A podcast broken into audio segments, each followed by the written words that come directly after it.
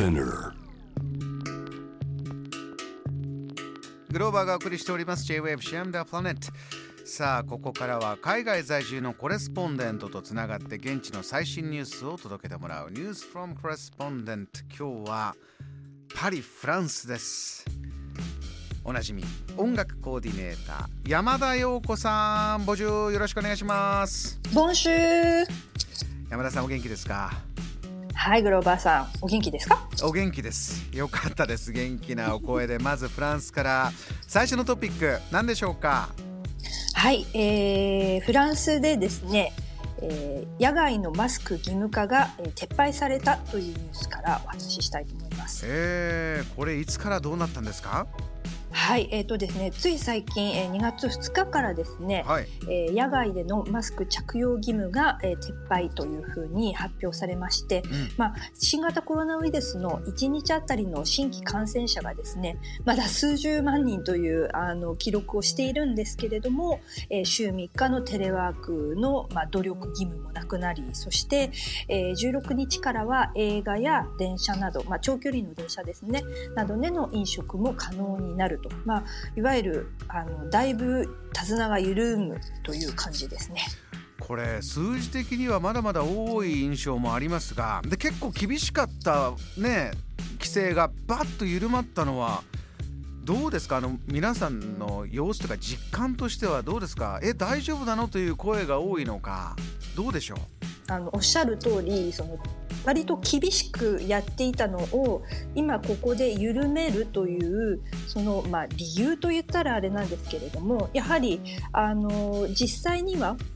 1月にその50万人の、感染者でピークをつけてから感染者数が、下降傾向になったのでここで一気に、政府の対策が有効であった先ほどグローバーさんがおっしゃったように政府は割と厳しくやっていたのでその対策が有効でありましたよということを示すためにここで緩くしてほら対策が有効だったからこのように感染者数が下がっていったんですよというアピールなのではないかというふうにメディアでは言われております。これねあのいろいろなご意見あるんでしょうけれども山田さんの実感としてはいかがですか？いやもっと早くから緩めてよかったからこれでよかったというふうにお感じになるかいや何か政府としての別のなんかね今年は大統領選もありますから何かそういう人気取りとかいろんな話も出てるようですがいかがですか？そうですね。本当に今グローバーさんがおっしゃったように全くもってそのまあ、大統領選への戦略の一環が透けて見えるなというふうに私も個人的には感じています。ただ、えー、1月13日に実は最高裁でマスクの義務化は違法であるという判断が示されてパリでは屋外でのマスクの着用義務がなくなったんですけれどもでもやはり道を歩いているとまだあのマスクをしている人もいますしいわゆる、まあ、公共施設とかあのスーパーに入る時はみんな手指消毒をしてちゃんとマスクをつけてっていうフランス人なのに結構あのちゃんとルールを守っているなというのが私の個人的な感想です。まあ、ライフスタイルがね、えーまあ、ニューノーマルというか、えー、新しいものになっていってこのまま感染が収まればもちろんそれがベストなんだろうとは思いますけれどもね、えー、では次のトピックを教えてください。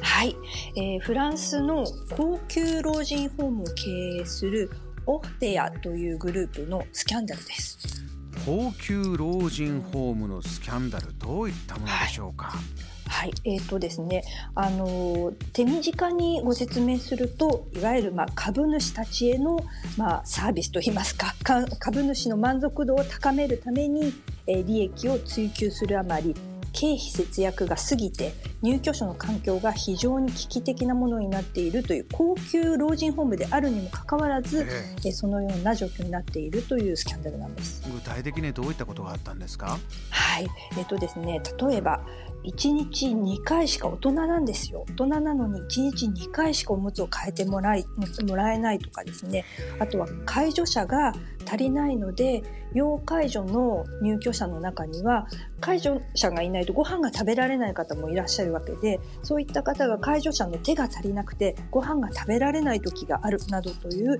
惨状がですねジャーナリストの暴露本によって予定して今本当にフランス中が紛糾しているという状況です。これ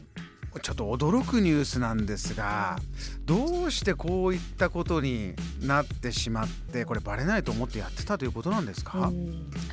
あのとはいえですねやっぱり氷山の一角というふうにあのジャーナリストこの書いたジャーナリストももちろん言っています。と言いますのも、はい、そうなんです。あのフランスはやもやはりですね高齢化が、えー、叫ばれています。あの新しい命もどんどんあの赤ちゃんも生まれてはいるんですけれどもやはりあの高齢者たちが長生きをする世界になっていますのでそういった人たちがやはり入るいわゆる高齢者施設というのがですねどんどんどんどん必要になってきていてでそこでの、まあ、介助者というのが、えー、やはりあの労働条件が非常に悪いということで増えないそしてあのこういった、まあ、オフペアのような会社が、まあ、経費を削減するために介助者をどんどん少なくしていくという現状があるとやはりあのどんどん環境は悪くなっていく一方というのが実は今の現状なんです。これひょっとするとここから次々と大変大きな社会問題になるかもしれない。そういったものですか？そうなんです。でこのあの事件に関しては、えー、2月2日にですね議会による調査委員会が開かれまして、ええ、現在の社長が完璧でない案件がほんの少しあったかもしれないけれどこの業種に完璧は存在しないなどとですね申し開きをしましてまあ、このあの議会の委員会の、まあ、一番先頭に立っている議員の一人そしてこのコーナーでもいくつか何回かご紹介させていただいている議員のフランスワ・デュハ曰くですね当時の社長は1億8000万円のお給料をもらってなんと退職した時も3億5000万円の退職金をもらっていると。